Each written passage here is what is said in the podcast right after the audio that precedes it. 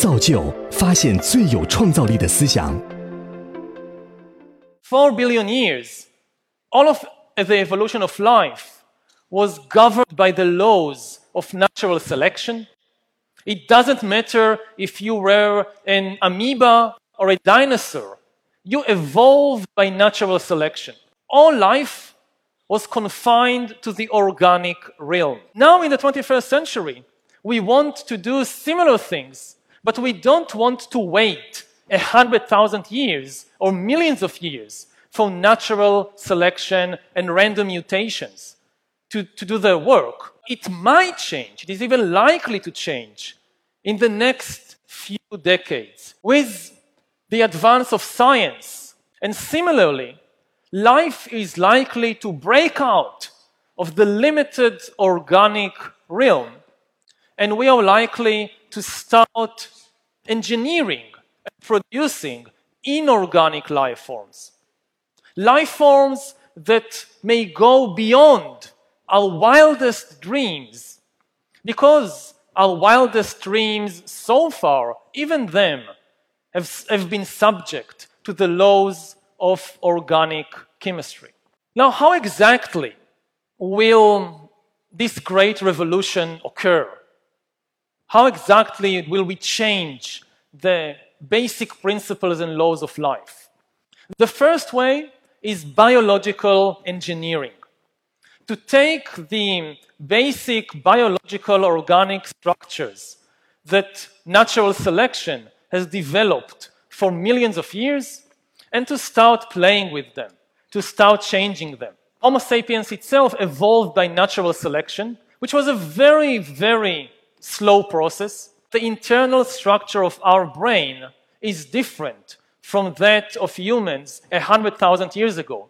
And this was enough to transform this insignificant ape into the ruler of planet Earth. We want to speed it up, and we want to do it by our design. By changing intentionally the internal structure of the brain and the DNA and the body as a whole, some people at least want to enhance and upgrade human beings in the same way that we enhance and upgrade our smartphones or computers. And we are gaining the technology to do that. There is another way, more radical. Why stay limited to the building blocks which we got from natural selection, which we got from biology? Why not start uh, combining our organic body with inorganic parts, with bionic hands and bionic legs and bionic eyes and, and so forth? And this may sound like science fiction, but it's already being done also. The organic arms we have are basically the same design, the same model has been around for tens of thousands or even hundreds of thousands of years. You cannot upgrade them. With bionic arms, you can upgrade them every or replace them every year or two in the same way that you upgrade or replace your smartphone. In the future, we could create such arms which are far more powerful, which are far more dexterous than normal organic arms. Once you switch to the engineering of cyborgs, cyborgs are entities that combine organic with inorganic parts. But there is a third way, which is the most radical way of re engineering and gaining control of life. And this is the creation of completely inorganic life forms. The idea is why keep even the organic command and control centers? Maybe we can replace even them. Maybe we can replace the organic brain with an artificial intelligence. So it is likely that within the next century or two, we will be able to create completely independent life forms controlled by artificial intelligence.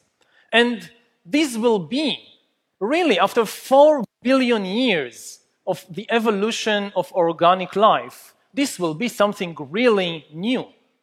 Inorganic life forms, not subject to the laws of organic chemistry. It should be emphasized, however, even though this will be life, it will not necessarily be conscious life. Whether conscious or not, once we develop inorganic life forms, once inorganic life forms begin to spread, we might see another very big revolution, unprecedented revolution, which is breaking out of planet Earth. Finally, one other big revolution which we might see is um, not the extinction of death, but a fundamental change in the nature of death. In the coming century, humans don't die because God said so or because nature said so. Humans always die because of some technical problem.